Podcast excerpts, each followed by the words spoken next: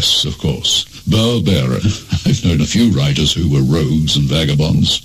And I'm Roger Moore. I didn't supply the microphone. Live from the gleaming Streamline Studios, state of the art, I might add, of Outlaw Radio USA in our secret bunker somewhere in Los Angeles. Following program is produced by Magic Matt Allen on the Outlaw Radio Network. I am the legendary Burl Bear, taking time out of my busy schedule. Man over there, Howard Lapidus, manager to the Star, parentheses, S, close parentheses. Yeah, Mark C.G. Boyer is here, our fact checker.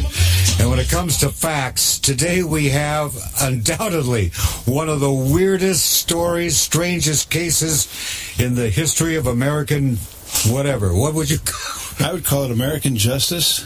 Hi, Burl. Yes, it's Sam Thurman. How you doing with the Just Cause? Uh, yeah, it's a just cause, all right. Uh, uh, I've been reading about this case, and it is the strangest thing. We were talking about it before the show. We can't make heads or tails out of it. It makes no legal sense to me. Of course, I'm not an attorney, and I don't even play one on the radio. No, you don't. Sa- Sa- Sam, it's Howard Lapidus. How you doing? It's why the heck wasn't this thing over before it started? Uh, you you have to look at it from a standpoint of, uh, and I think you guys hit the nail on the head. And, and Cliff Stewart uh, is is on with me as well. And so you you hit the nail on the head in the sense that this is the weirdest case, and anyone that has looked at it says that it should not have gone to trial. As a matter of fact, gentlemen, uh, there were two grand juries that were impaneled for this. The first grand jury looked at it and, and got it right, and they called it what it was. It's, it's a debt, a corporate debt situation that should have been handled through civil court. Uh, and the assistant U.S. attorney who was prosecu- prosecuting this case, Matthew Kirsch, did not like the fact that that grand jury came back with a no bill uh, and, So, is- and so handled let, a us do a make, make good. They wanted to redo a make good on it. It- That's what it sounds like. And so he, he did a second grand jury, only called one witness, which was an FBI agent uh, by the name of Robert Moen, and uh, and the uh, the grand jury came back with an indictment. Before we run too far down the road, Burl, why don't you set the case? Well, I, I think I want Sam to set the uh, case here because uh, it is. It makes no. Okay, let, let me put it this way. See if I got this right. You have a software company with real, you know, savvy people, accomplished people, put their heart and soul into a project that's some kind of software for, for law enforcement. And they've been working on this, uh, putting their own money into it, investors, whatever. They got, uh, you know, subcontractors working all of a sudden they get raided by the FBI, and the warrant, I believe, says they're going for the financial records, but they also take the software. That doesn't isn't supposed to exist Yeah, that doesn't supposed to exist because that's what the prima facie case is that they weren't building any software. So am I correct? You, that you are absolutely correct. It's uh, that's where it starts to look like smoke and mirrors when you have. now, now will you please b- fill in the blanks of what I explained so the audience at home, glued to their computers, understands what we're talking about? Sure, So Burl. that's the tone will help We're talking about the company was IRP Solutions Corporation, and IRP developed a software called Case Investigative Lifecycle Software. To put this in perspective, everyone, everyone in the United States is aware of the tragic events that occurred on 9/11. The 9/11 Commission basically said that our law enforcement agencies were not doing a good job of communicating and sharing information with each other. The software that IRP Solutions was developing, again called the Case Investigative Lifecycle Software, it would allow law enforcement agencies at all levels to uh, be able to share information, collaborate on that information, and basically automate how they collected data uh, related to uh, investigations, which ties directly into answering the mail of uh, what the 9/11 Commission was stating. Now, in the situation with the raid, uh, now first uh, you got to look at this from the standpoint. IRP Solutions was a was a a, uh, a startup company. IRP was contacted by the Department of Homeland Security. Now, I will qualify that by saying that IRP Solutions was doing its due diligence. It was out there marketing the product, pro- product just like any other startup company was uh, would do. And uh, but in this situation with the Department of Homeland Security, which in the 2003-2005 timeframe was a new agency, the Department of Homeland Security contacted IRP Solutions and said, "We understand that you guys are developing something that we need to see. Can you come to Washington D.C. and do a presentation?" Now, I think that was Howard who was talking, who who said, you know, that uh, they raided the business, took, and they were supposed to come and get the financial records, That was but smart. by the way, they took the software that didn't exist. That's because the warrant that uh, Agent John Smith presented said that IRP Solutions was a company that was was a purported software development company. Now anyone can look that word up and basically and Does he saying that they weren't really doing it? You, you know what? Uh, Do me a favor, Sam. Let's let's wind the clock back just a li- little further, okay? Sure. Who founded IRP? Well, IRP was really a collaborative effort. If you look, if you uh, if you will, uh, the, uh, the the prime uh, software developer, the chief architect was Gary Walker, but he was working along with David Banks, Dave Zirpolo, Clinton Stewart, Demetrius Harper, and Kendrick Barnes. Can you walk it back to find out who who gave the initial order? Do this. Well, let, let's look at it from this per- perspective, gentlemen. Uh, for Burl, who, who, who, you know, you say that it's a it's a money issue, it's a software issue. I agree 100 percent. With with uh, uh, the other angle, as far as did race play a role? Okay, let's look at it from the standpoint of the question is, okay, who called the shots? Well, let's look at it from the standpoint of who didn't know that the shots were being called. Okay, At the yeah. time that this raid went down, the special agent in charge in the Denver office of the FBI, which is the overarching authority in in the state, the uh, special agent in charge at the time was uh, was uh, Agent Reed. Reed was an African American uh, uh, special agent in charge for the region. We found out later that he didn't even know that this raid was going down. So you have a raid happening on an African American business that is 65 miles south of your headquarters in Denver. And you don't know that 20 of your agents are raiding a business? Ooh, This is see, this is getting good. Th- yeah, this is this is Bro, really I ask you. It's like it's getting worse by the minute. That's my point, bro. Is I, I'm, it smells. No, it's it's it's now, now when you tell me this part of the story, uh, they're really trying to hedge all their bets.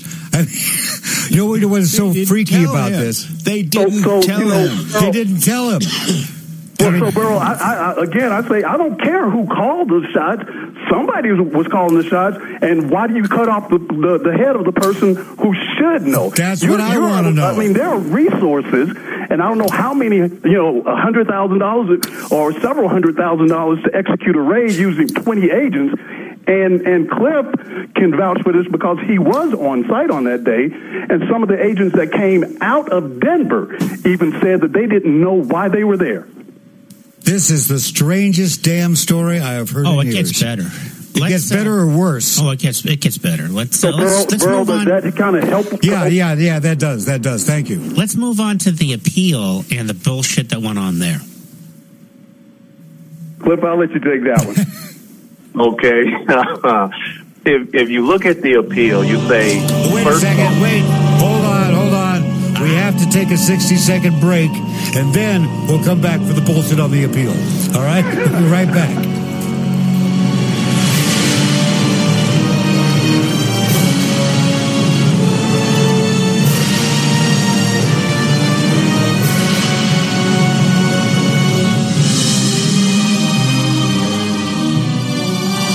This is Zach Gustine, and if you own a cell phone, and we know you do, or ride a plastic pony in front of Albertsons, you are no longer tied to your computer.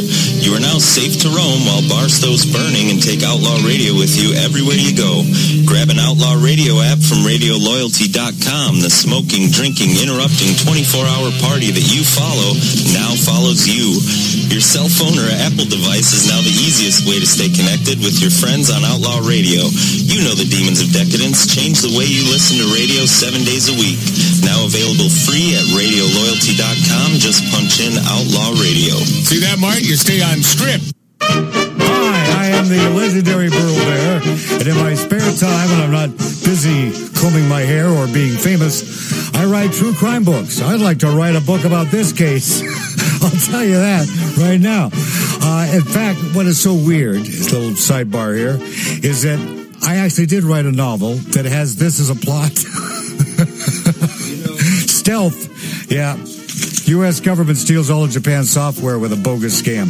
But uh, you could buy that one for a buck ninety nine or something. Anyway, buy all my books, and while you're at it, donate money to help the families of the IRP six because they could use a little help, being as that the uh, the breadwinners are the. How do they do that? Cosmic Slammer. Uh, we'll ask our guests how they donate to help the families of these people that appears to anyone with a sane brain that they're wrongfully incarcerated for having the balls to make a good product.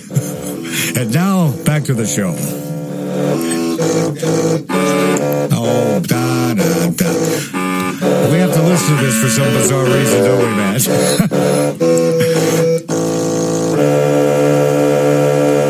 Back to True Crime Uncensored. Yes, we're back. Hey, real quick, how do we donate money to help With the families? With Burl Bear and Howard Lapidus. and Mark C.G. Boyer. Hey, guys, you there? Featuring Mark C.G. Boyer. Okay, we got it. sometimes mo- Oh, no, no, she's not here at all, Matt. She took her boobettes and went elsewhere. How do we donate money to help the families, real quick? So, Burl, can you hear me? Yeah. Yeah. Oh, okay. Yeah, uh, they can go to uh, GoFundMe.com, and uh, that's uh, G O F U N D M E dot com. Do a search on IRP, and uh, and they to be able to click on the donate button. We'd appreciate anything uh, that they uh, assist with on that. Well, I hope people do that. You okay, Howard? Oh, okay. now, uh, let's get back to the, as, as Mark Boyer so succinctly put it, the bullshit on the appeal. Okay, if you look at the appeal, you say, well, if all these things happened during during trial, uh, obviously they were they were held in place so that these men could put up an appeal. Well, that happened, of course. The appeal was set in, and we as as a just cause because the appeal set for what was it, Sam, like two years or something like that before there was a response to the appeal. That's correct. And so we did research, and we said we said how long does it take typically in Colorado for an appeal to come back? Well, that response that that number was you know typically they do an appeal somewhere between uh, 90 days and and eight months. Eight months was like the longest it took for an appeal to come back. And we said, okay, so why is this one sitting so long? Every inquiry we made was just you know a door slam in the face. Uh, when we, we got in touch with um, the the the office of one of the appellate judges, the his assistant said, "Look, that stuff's been sent back to Denver over a year and a half ago." And we're like, "What are you what what are you saying?" Call the clerk in Denver, Colorado. They will tell you they received our response a year and a half ago. We called the clerk in Denver, Colorado. They said, yes, we did get the information back, but it's still pending something to do with the writing judge. So basically, they're waiting for the last judge to write up the opinion on all of it. But to get to the issue, you know, after they delayed that, and even Judge um, H. Lee Sarokin, he wrote several articles. Yeah, I have it uh, right in front of me. yeah, and, and he said, you know, this is some of the most bizarre stuff that he had ever seen, not only from the appellate process, but the fact that with this missing sidebar, that even with the prosecutor, Matthew Kirsch, not saying something, he said that speaks volumes that the prosecutor has never come to the table and said, this is what I heard at that sidebar. And, but when, when they came back on the appeal, they said, yes, there was a constitutional speedy trial violation. They used the same exact uh, case law that they had used in a previous trial to overturn that case. They used the same exact law and verbiage, except they gave it a little twist and said, that's why we're going to uphold this case. And, and when we looked at that, we're like, you got to be sick. So we go to the second issue. The expert witnesses are not allowed to testify. Now, when you look at a federal court they say that uh, in in, in uh, the law books say that, and even Judge Arguello made the made the statement that I understand this, this these witnesses are very critical to your case, and that uh, expert witness should only be denied testimony in a very very rare situation. It has to be something crucial and critical for them to be denied testimony. After she makes that statement, she says, I'm not going to let your expert witness testify. And you say, okay, well, why wouldn't you? And, and the issue with them not saying the expert witness could testify, Judge Arguello, I mean, uh, prosecutor Matthew Kirsch said, well, it wasn't brought to our attention in time. They didn't fill out some piece of paperwork or something. The, this witness, this witness, both of the expert witnesses were on the witness list. The prosecutor had gotten a letter three months prior um, that he would be, uh, or both of them would be testifying. So then they say, well, they fill like out this form, whatever. Then we find out that the judge could vet an expert witness sitting there right on the stand. You take the defense, you take the prosecutor, you, You, let you, them both you voir dire the uh, witness. Right, and you let them, you say, hey, you make sure this witness is an expert in this field, and then let's move forward. Just remember not to call him a Ute. yeah, what's a Ute? It, it's totally, this whole case is totally insane. So the appellate court, they say, we're going to uphold what Judge Arguello did there. Then we get to, we're like, okay, well, you guys did both of them. We got to get something on this Fifth Amendment violation because it's not even in the transcript, even though Judge Arguello said, I did say something, it's not on the record. All they did was took a 20 floor staircase and went around that whole issue, never addressed it. They did say, well, the they what they what they said, and and it, it is it's sickening and almost laughable at the same time, is that we take the we take what the defendant said basically as what's what was said because the transcript is not available.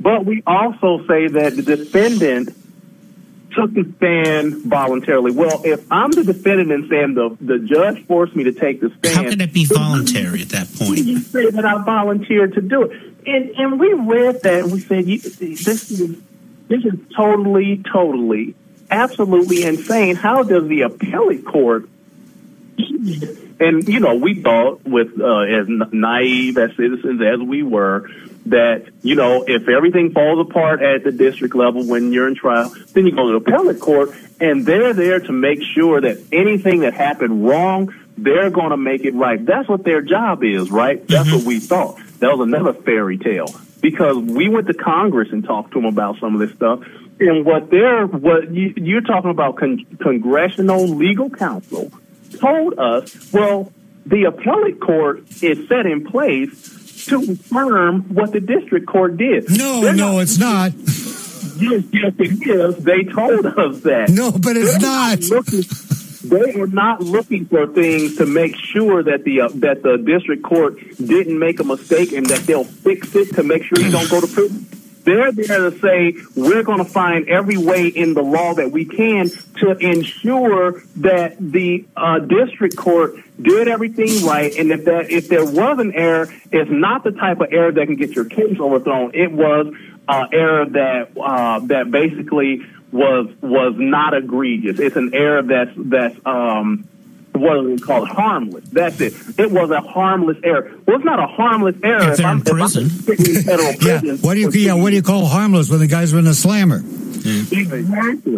This and that is- is what they did. When we heard that, our jaws dropped. We're like, what are you talking about? They're in place to uphold what the district court did. That basically, again, threw us for a loop as far as what we thought the American justice system was. Oh, I'll tell you, there there is a system of American law, but apparently there's not American justice. The the judge uh, who didn't do the case, but the judge has been writing articles about it.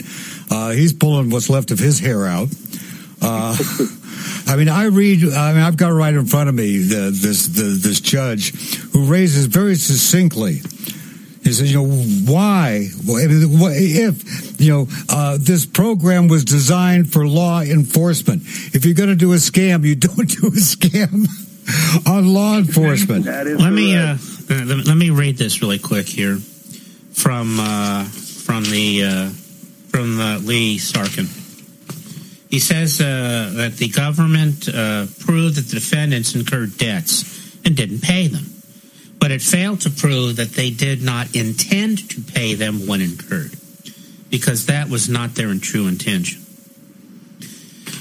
If they didn't prove their prima facie case, how could there be a conviction? The whole thing is just ridiculous. That's absolutely right. Because without an intention, there without intention to commit a crime, there is no crime. That is impo- That goes against basic credence of American law. If I did not to in, intend to commit a crime, how do you convict me for conspiring to commit a crime? How do you convict me for saying that I I defrauded someone when when every business any person that's in business say, what do you do? My intention is to build, market, and sell my product. And if that is my intention, Help my then, customers. Right, how do I commit a crime by doing that and then going into debt? Everyone in small business goes into debt unless you're born with a silver spoon in your mouth. And clip. Or no, Okay, yeah. so what's next for what's next uh, for these gentlemen? What's the next step for them? Next step is they'll probably be out of prison by the time anything happens. Well, you know, uh, Just Cause is pushing uh, uh, uh, several avenues. There are a lot of uh, things that we're working on as far as, you know, from a grassroots perspective. And we don't uh, dismiss anything as far as uh, other options that may be available, uh, even through the door of, you know, whether it be the Department of Justice or an, an avenue like that. So, you know, without going into a whole lot of detail. Yeah, don't tip to- your hand on the radio. there you go. There you go. Uh, but if I may, if I could take like 30 seconds to, to just kind of talk about that intent uh, discussion, that was a part of the argument during trial that federal uh, Judge Christine Arguello strongly opposed and would not allow any discussion in front of the jury regarding intent. And so that again is, is you know, it's how can you say that I'm innocent until proven uh, guilty if you will not allow me to convey to the uh, to the jury, you know, everything as to my intent, and that even, gentlemen, extends to the point of the assistant U.S. attorney Matthew Kirsch uh, argued that he did not want the IRP 6 to be able to present any evidence of their business dealings post 2005. I believe it was it 2005, Cliff. Anything after the raid or anything after the indictment, he did not want the jury to hear the fact that IRP Solutions was continuing to try and sell the software so as to settle their debt. He wanted to tr- to convey this image of uh, these gentlemen. Oh and man, this thing stinks from one end to the other. exactly.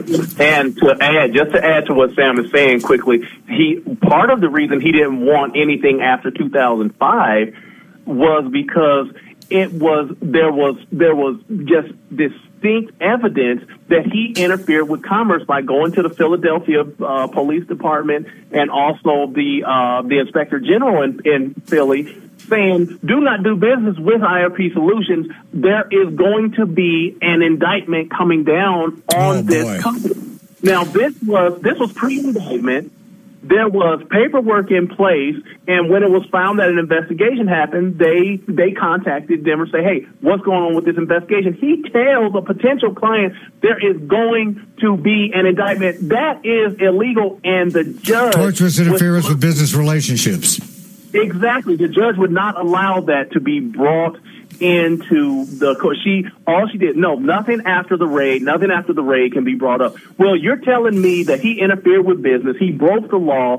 He, this is outside of his uh, of, the, of his prosecutorial job. This is misconduct and is worse Oh, than yeah. you're telling me I cannot bring that in as a judge. You're telling me that that's not a judge playing referee. That is a judge working for the prosecutor. And Cliff, there were at least, a, well, there were a couple of uh, jurors that we were able to get to cooperate and answer a couple of questions post trial, uh, who actually said that if they had known some of the facts that they found out later, like some of the things that we were sharing with you and some of the things that you found out through your own due diligence, these jurors actually said if they hadn't known that during trial, then there there would not have been a conviction. There, and as you know, there couldn't have been, just like no, you're there couldn't have been. I mean, none of it adds up. None of it makes any sense whatsoever.